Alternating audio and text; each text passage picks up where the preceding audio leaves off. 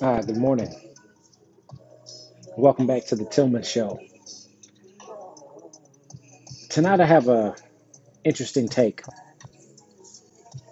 I wanted to address something, uh, not of critical importance, but yet a topic that I feel like has been on my mind and has come up several times in conversation amongst friends about women wanting to marry their best friend.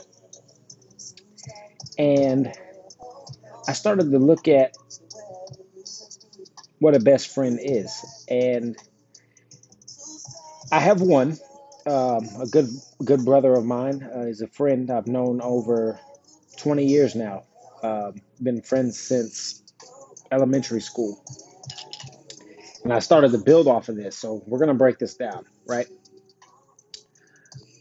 I'm going to explain why the phrase marrying your best friend is a little illogical. Not necessarily impossible, but I want to look at statistics, right?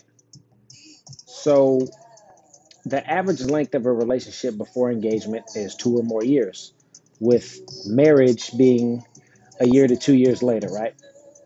Now, my childhood best friend uh, who I've known for almost 20 years, I would say seven years longer than him and his wife have been together. And if she thinks she knows anything more about this guy than I do, we can break it down further.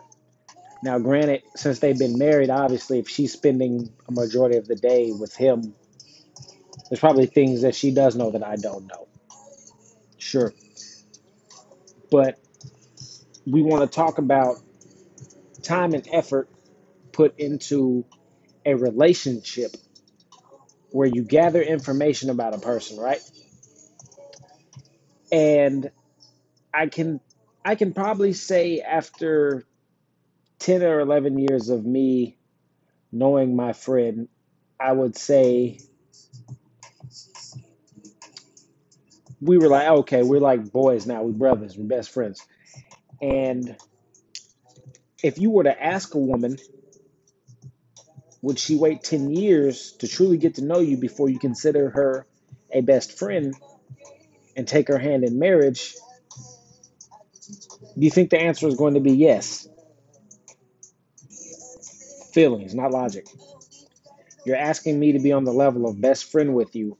I only got one of those.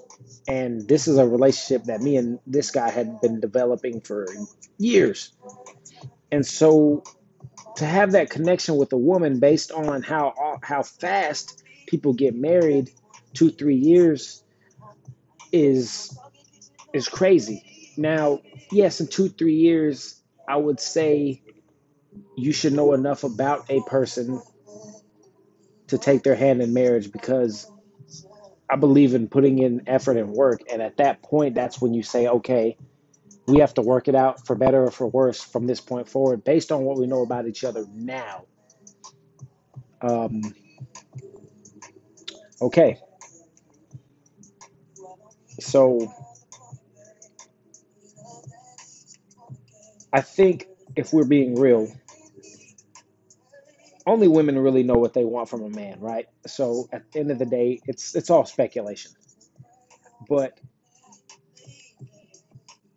anyway, so men are motivated, right, by by one thing, and I think we all know what that is. But if all the women in the world today disappeared, men would just travel in packs and probably hunt each other. Like we're we're creatures of habit. We wouldn't have anything else better to do. It'd be the alphas versus the the betas. I mean, I think for men, we really only will settle. They say the eighty twenty rule, right? You you want you're going to get about 80% of what you want from your wife, and then there's the 20% that you have to let go. Um, I think for a larger percent of the time, there are only certain there's only a few things that men really need, right?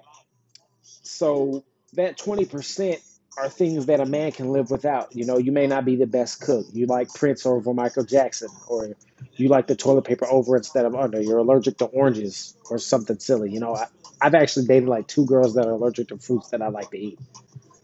That's not something you're gonna not marry a person for. That's the 20% of things that you don't care about, right?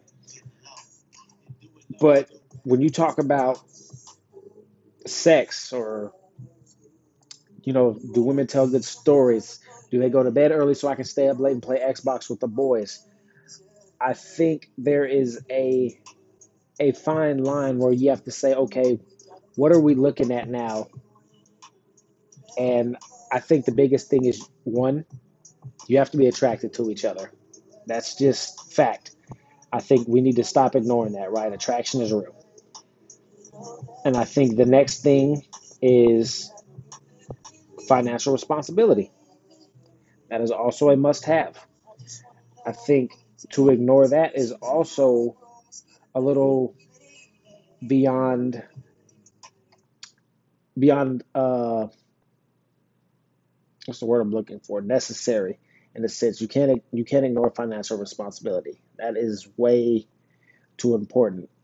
I think the average salary for women is like around 50,000 and for men 60,000. Now, I'm not saying that your partner needs to be making this, etc., right? But I think we also have these expectations of what our partner should be making when in reality for most people that's enough.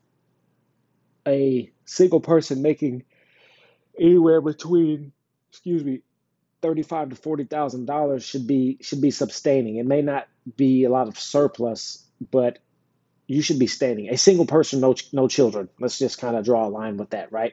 Should be at least able to sustain with a forty thousand dollar income. Now, obviously, combined income, you start talking a little more, but I think we put too much pressure on the financial aspect. Obviously, it isn't important, but if you're with a person who has a stable job, is getting up and going to work every day, I feel like they do deserve a bit of a bigger window of opportunity.